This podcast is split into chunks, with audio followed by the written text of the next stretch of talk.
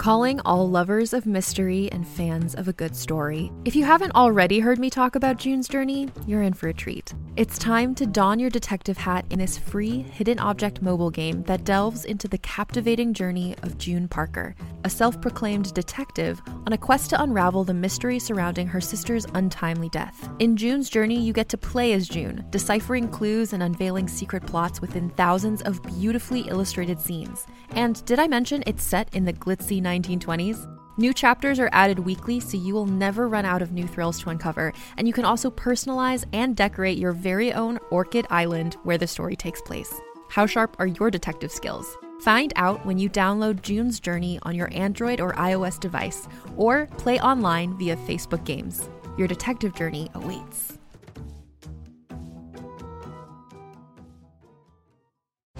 Every five minutes, someone dies while waiting for a compatible donor heart, liver, or kidney. On a remote island in Lake Superior, a team of geneticists strive to engineer an animal with human compatible organs, thereby saving millions of lives. But these ancestors are not the docile herd animals they envision. Instead, the project spawns something big, something evil, something hungry. Ancestor by number one New York Times bestselling novelist Scott Sigler is available for free on Apple Podcasts, Spotify, or wherever you get your podcasts.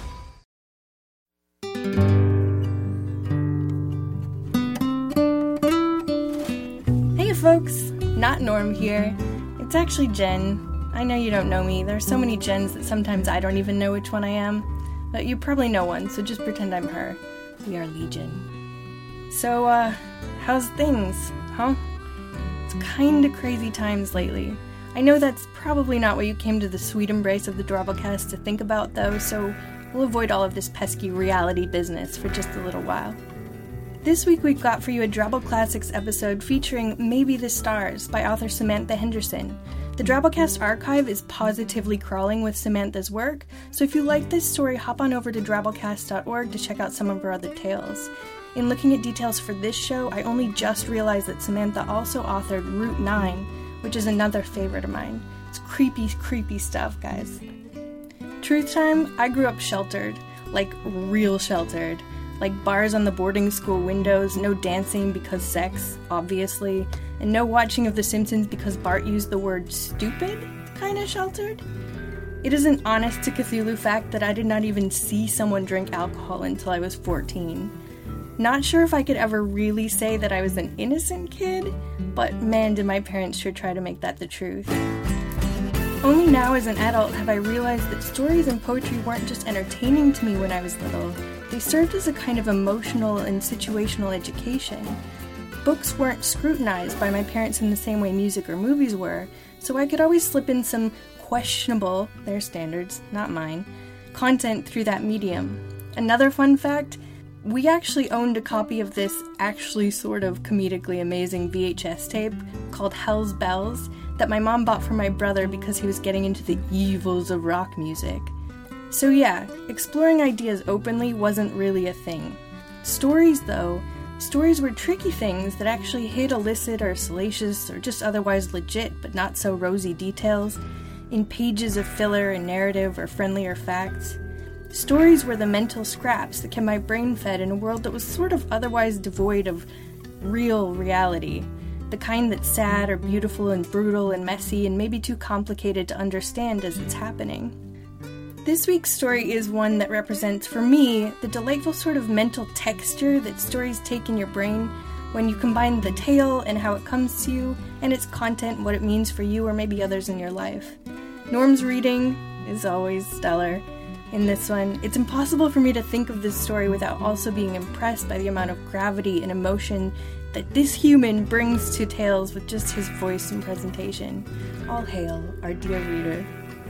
We've also got a bunch of Lovecraft coming up on the Drabblecast, so you can consider this a nice amuse bouche. I'm so fancy.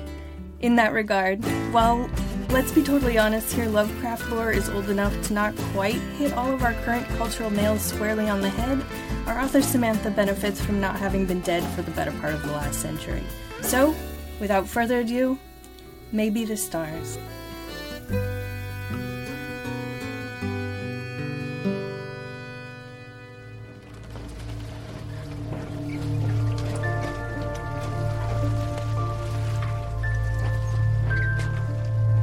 Little Useless had succeeded, mostly, in forgetting where she came from before she worked for Dimar's crew on Midnight's Lady. Sometimes she had a flash of memory where she was somewhere quite different, where the light wasn't a blinding glare off choppy water, where the ground was still under her feet and there wasn't the constant hum of engines and smell of salt water and diesel.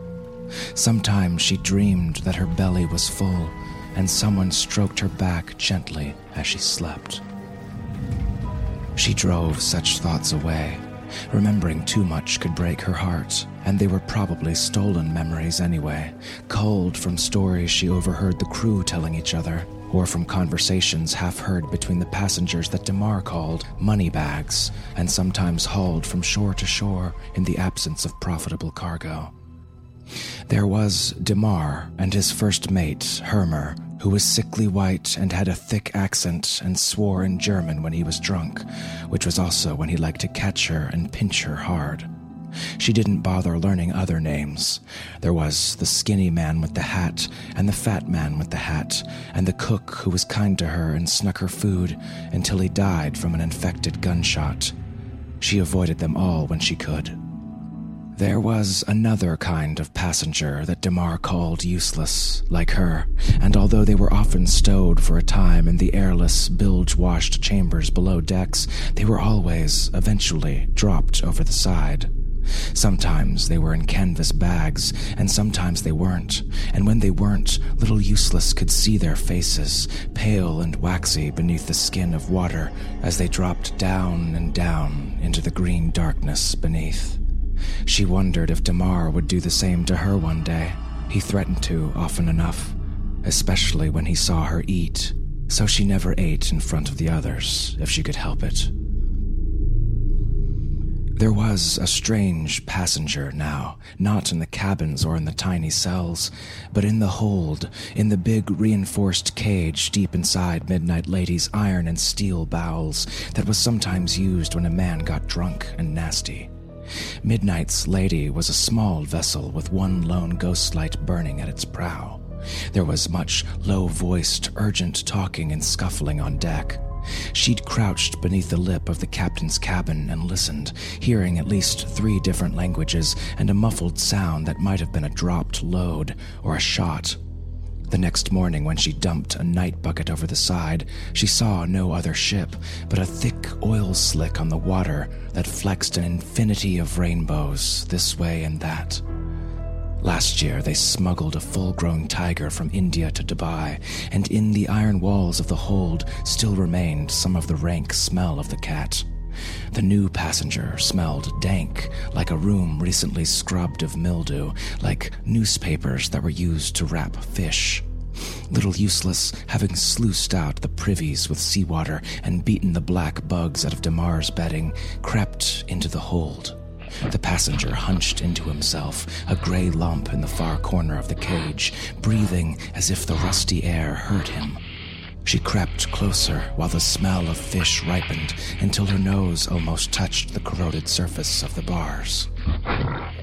A hitch in the prisoner's breathing, a preternatural stillness, and a low growl that should have warned her away.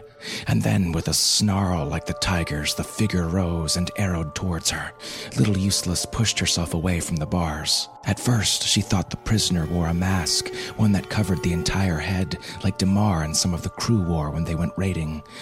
But it wasn't a mask. The prisoner's forehead was high, rising into a domed, bald head, and its nose was flat, as if pushed into his face. His eyes were huge, bulbous, and gray green, and so far apart as to be almost on the sides of his head. Thin lips drew back from a maw full of serrated teeth sprouting from pale pink gums. The arms were mottled like the face, with yellow patches and thick with corded muscle. The hands reached for her, webbed and tipped with razor claws. She backpedaled away from the cage, landing on her bottom and scooting away as far and fast as she could. The creature crashed into the bars, one arm straining between them, the webbed hand spread like a starfish. Little Useless pressed against the metal wall, the backs of her thighs stinging where the corroded floor had scraped her through her tattered trousers. The creature stayed suspended for a long moment, before it sunk, head bowed, to the floor. The mottled green arm lay limp outside the bars, the fingers curled into the palm. For a second, she thought it was dead, and then the shoulders heaved, and the raspy breathing began again. Little Useless swore to herself that she wouldn't go back until the cook, the successor to the kind one who died, this one's cooking was as flat and bitter as his vinegar face, gave her a steel pan of fish entrails and told her to take it to the prisoner. She knew better than to refuse, and balanced the sickening mess in one hand as she negotiated the ladder, letting her eyes adjust to the gloom until she could see the lump at the far side of the cage. She shoved the pan through the slot at the bottom of the cage door and scuttled away, waiting to see what it would do. It didn't move, and she had to listen hard to hear if it breathed at all. There were cabins to clean, crew and money bags, some still neat as a pin, some with blood or vomit or the other leavings of the human body to clear away. Nothing shocked her now. She once found a dead woman in Demar's bed. And then, although she had no orders to do so, she ventured down into the hold again. The creature leaned against the near side of the cage, and the pan with its rotting mass of offal was pushed out from under the bars, rejected. The prisoner turned and saw her standing there. She was held in the stare of one unblinking, bulbous eye, like a giant, dull quartz pebble. Then a translucent membrane lowered over it, blocking her out, blocking out the world. Stepping closer, she saw the creature's skin was peeling away from the layer beneath. The thin lips were cracked and painful looking, and the webbing between the fingers was threaded with pink. Little Useless took the rejected pan and dumped the contents over the side. She fetched one of her buckets, lowered it over the edge to fill with seawater, and hooked it around her neck to carry with minimum spillage to the hold. The creature was in the same position, and as she pushed the bucket against the bars, the thick membrane blinked up, and it watched her with a kind of curiosity. Presently it rose, and with a shuffling walk, it supported itself along the bars until it reached the bucket. With a sigh, it plunged its hands inside. Little Useless inched closer and watched while the creature cupped the salt water and brought it to its face, not to drink, but to moisten its skin. Thin sheets of skin were peeling away there, too, reminding her of fish left too long in the sink before cooking. The thick skin on either side of the neck was trembling oddly, and she saw that it split horizontally at regular intervals, in time with the creature's breathing, exposing tissue that looked red and fragile. You live in the salt water, she said. It stopped splashing its face and looked at her intently. Under the sea, she continued, and you're dying here. It didn't answer, rubbing salt water by the handful over its arms until the bucket was empty. Silently, she reached for it, putting herself well within the creature's reach, but it made no move towards her. She refilled the bucket once, twice, each time waiting while the strange prisoner bathed its patchy, peeling skin. Now there were still raw spots, but the loose skin had sloughed off, and beneath it the skin was in parts mottled green blue like a parrotfish, in parts smooth and gray like a dolphin. The eyes were brighter now, like wet agates, and she thought it breathed easier as well. It croaked at her, and the bark of it almost sounded like a word. It tried again, and the harsh sound softened as it forced its strangely shaped lips to human speech. Air and water, it said, and swallowed while the roughness at the sides of its neck flexed in and out. She leaned forward, concentrating on understanding the strangely accented words. I was born in air and went to the water long ago. First the fresh, then the salt, then my home in the deep sea. I can live in the air and fresh water for a while, but in time They rot me. So you're not a man at all, she said. You're not human, like the tiger. It tilted its head at her as if it wondered at the word tiger. Human? No, I haven't been human in a long time. Later, as she rubbed pumice on the deck, Little Useless realized that it was a long time since she considered her own self human. In brief glances in the mirror in Damar's room or in a pane of glass, she saw a thin, oddly jointed figure who reminded her of a spider. There was a time when the Moneybags passengers, especially the women, would look at her sympathetically and try to speak to her or give her food. Now they let their eyes slide over her. Even the crew, which was so changeable it seemed Damar was the only anchor and constant, avoided speaking to her, even to scold and threaten. At dusk, the cook gave her another pan of offal to take to the leper in the hold. She wondered if he really thought she'd believe such a lie. He didn't eat last time, she said. I had to throw it away. He shifted on his feet and she tensed, prepared to dodge the blow. But the cook didn't strike her. He'll eat when he gets hungry enough, he growled, turning back to his pots, and she took the nauseating mess and crept out.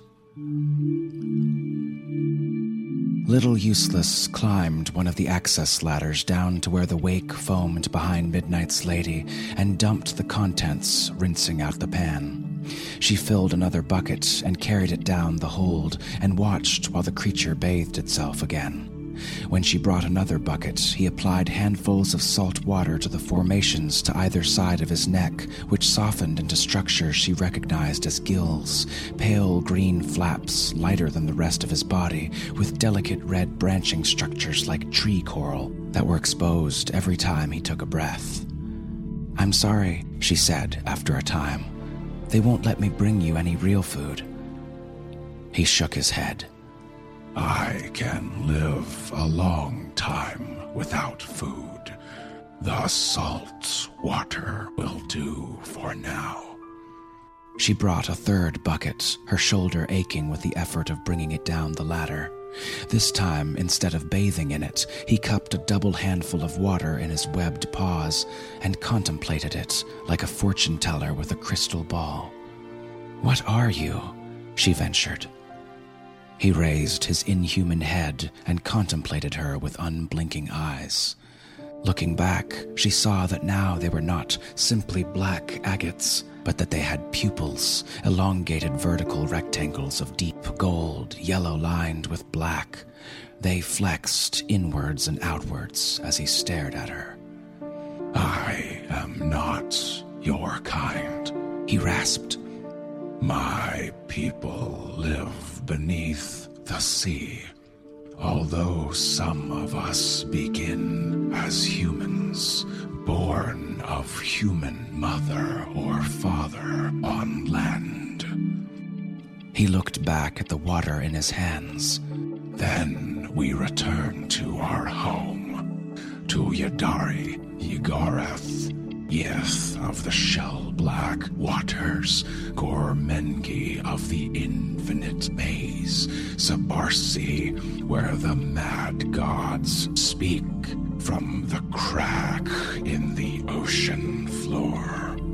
Pi, where the water is so clear, you can see the stars we came from. He spoke as if he could see them in the pool in his hands, as if he could show her. She wished he could. What is your name? she asked, although she had always avoided knowing names if she could help it. Your mouth could not form my name, he said. If you wish, you can call me Pock. They called me that on land. He didn't ask for her name, and she wondered if it was rude where he came from, in those cities beneath the sea, where mad gods whispered. Pock was looking at her again, his eyes with their golden centers slightly luminous in the gloom. What becomes of you, small human, when you are grown enough for the others to take notice? Little Useless shivered, a long, shuddering sigh that left her cold all over, even in the fug of the hold. I'll die before then, if I'm lucky, she said. You remind me of a human child I saw many years ago, said Pock. More than a hundred years after I became as I am, I found a flow of sweet water slicing to the sea. At that time, my body did not need the salt so much, and I followed the sweet water upland for miles to a lake that pooled in the body of a volcano. He carefully poured the water back in the bucket. I stayed there for a time. It was peaceful Men lived nearby, but I stayed to the depths of the lake, and the voices of the gods were different there. I heard a sound I remembered from my childhood the sound of guns and the wailing of people in despair. I smelled the blood threading the water, and I swam to the shore to see. There were bodies floating in the water, torn apart by guns. It is the fate of men to die. So I watched with curiosity, but no grief. Until a child, a girl child, broke the battered surface above me. Pock stirred the water in the buckets with the tip of a claw.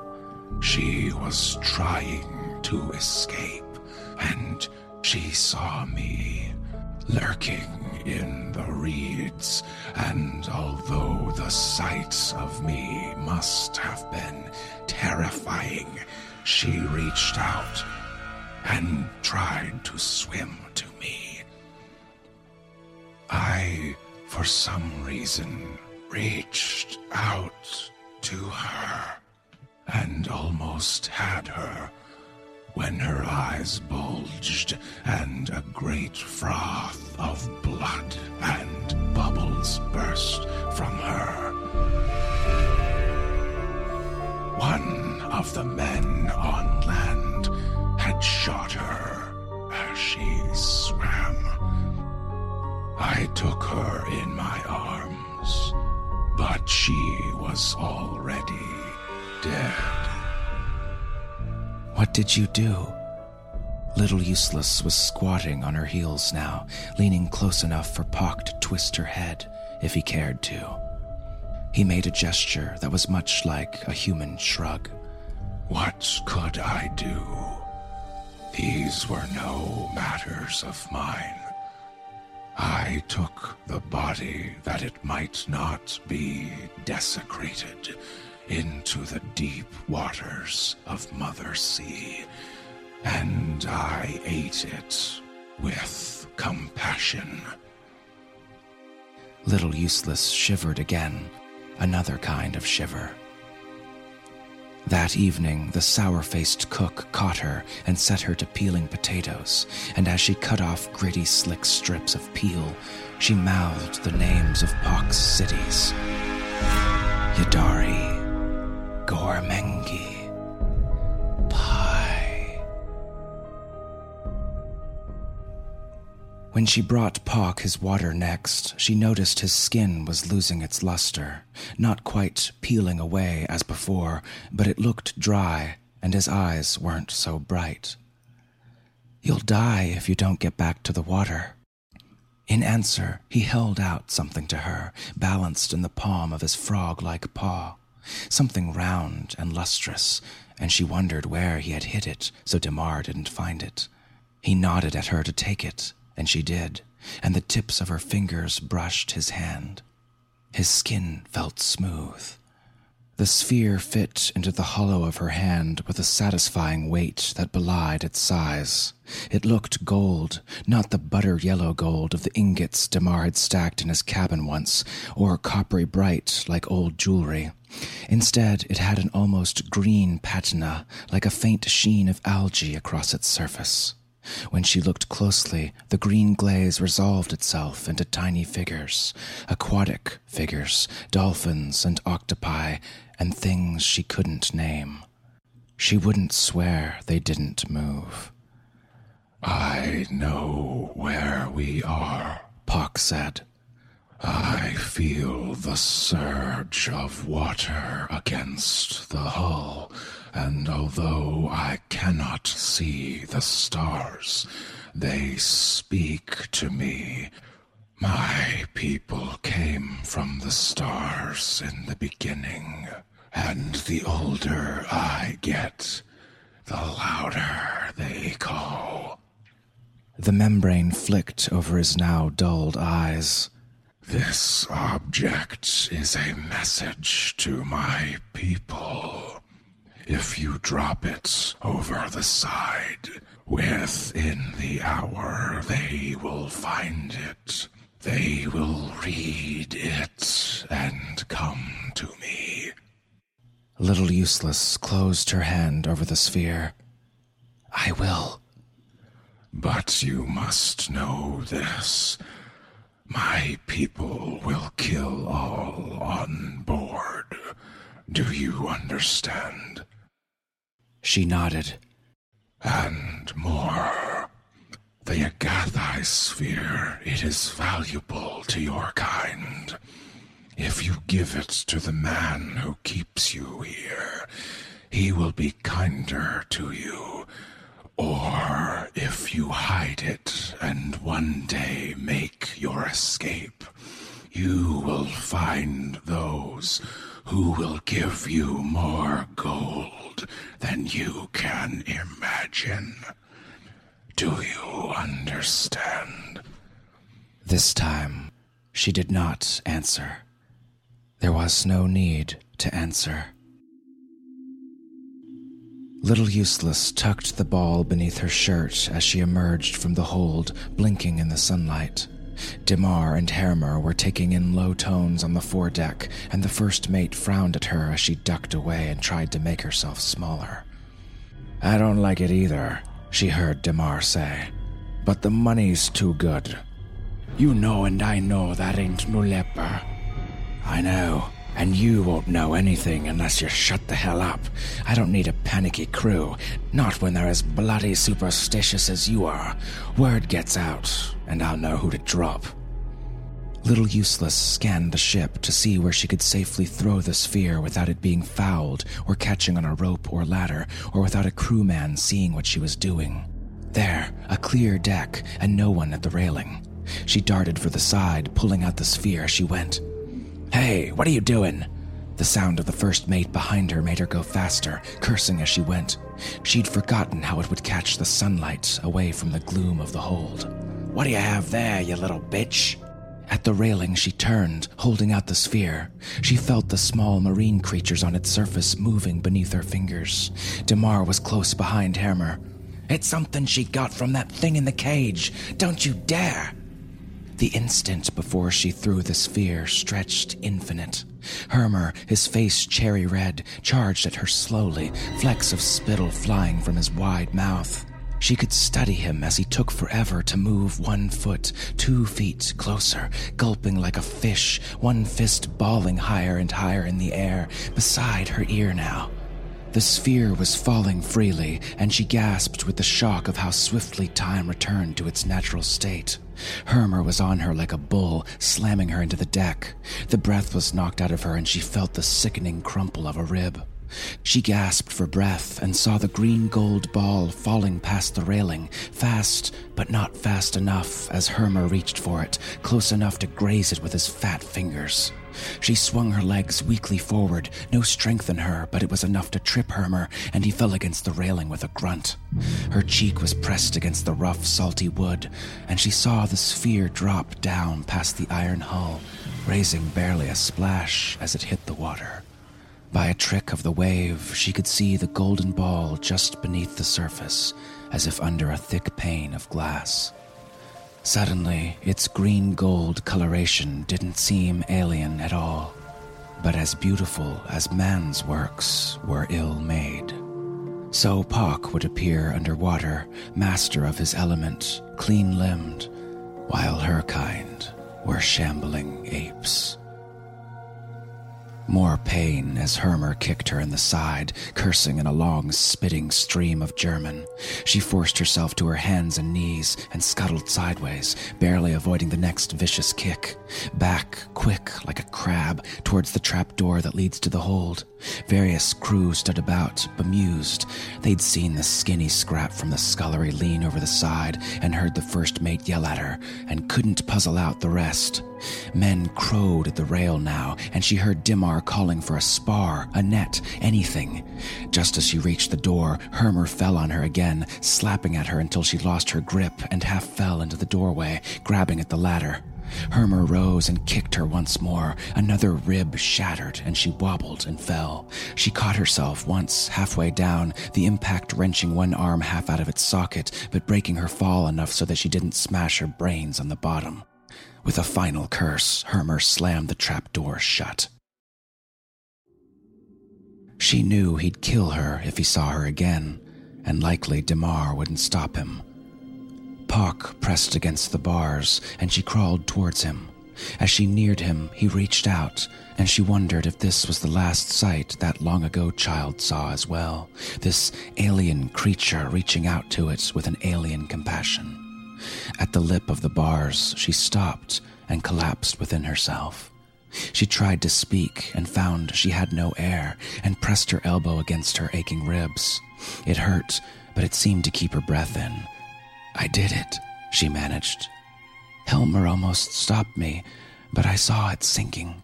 Too fast for a net. It's on the bottom now, said Puck. They've already found it. Puck, she said, could I go with you? You said that you were born on the land and that the blood of your kind took you, changed you. That many have the deep sea blood. Do I? Could I change? She remembered that she never felt human and allowed herself a fierce, desperate hope. A webbed hand cupped her face and took her gently beneath the chin, lifting it until she was looking into the bulbous, opalescent eyes of her friend. No, child, he said, raspy and reluctant. I don't see it anywhere in you. I wish I did. You are not like me. Little Useless had learned a long time ago not to cry. Not when she was hungry, not even when Hermer kicked her in the ribs. But now, hot tears spilled from the outer corners of her eyes, and she tasted salt. Pock didn't blink, and she closed her eyes and felt his other hand stroke her back. Despite the pain, she fell into a half sleep. There was something touching her hair and a familiar voice singing a strange song. She knew it was a no language that was ever spoken on dry land, yet she understood the gist of it. A tale of the city of Pi, made of living coral, and the stories they sang there. In her doze, she heard the sound of alien bodies hauling themselves up the sides of Midnight's Lady, the slap of webbed, wet feet on the deck, the screams of the crew. The screaming went on a long time, but she didn't care, so long as Pock stroked her hair.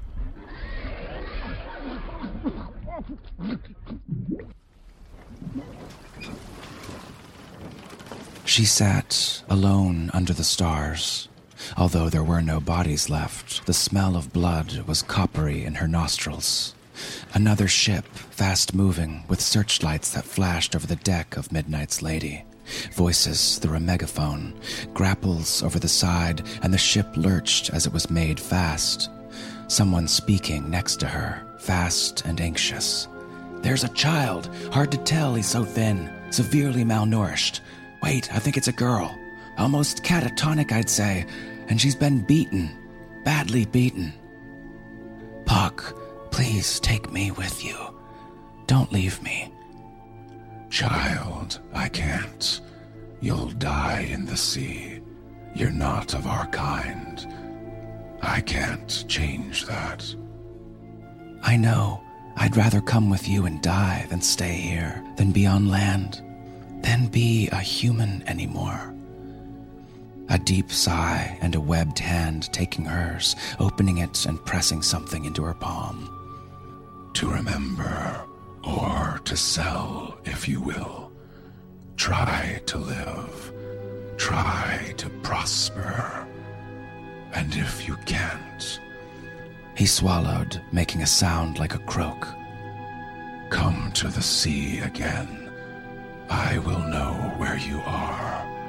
And although you cannot live beneath the surface, I will take you. Do you promise? I promise.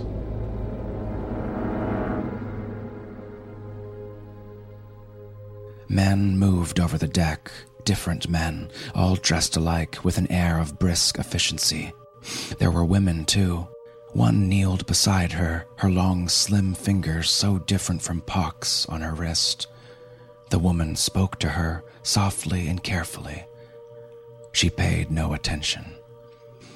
The sky was purple with coming night, and she could see Venus bright on the horizon. Here and there were glittering pinpricks, the stars coming out one by one. What was it Pock had said? He knew where they were by the stars. His kind had come from the sky, from star matter, and the vastness between the stars and the bottom of the sea were one and the same to them. If you held your breath, if you sank deep enough into the water and stayed there, just as your vision blacked out, it would explode into a million glittering stars. She looked down at her free hand and saw for the first time what Pock had left her. Like the green gold sphere, but smaller. Tiny marine carvings moved across it like brine worms. There was always the sea. And if not the sea, then maybe the stars.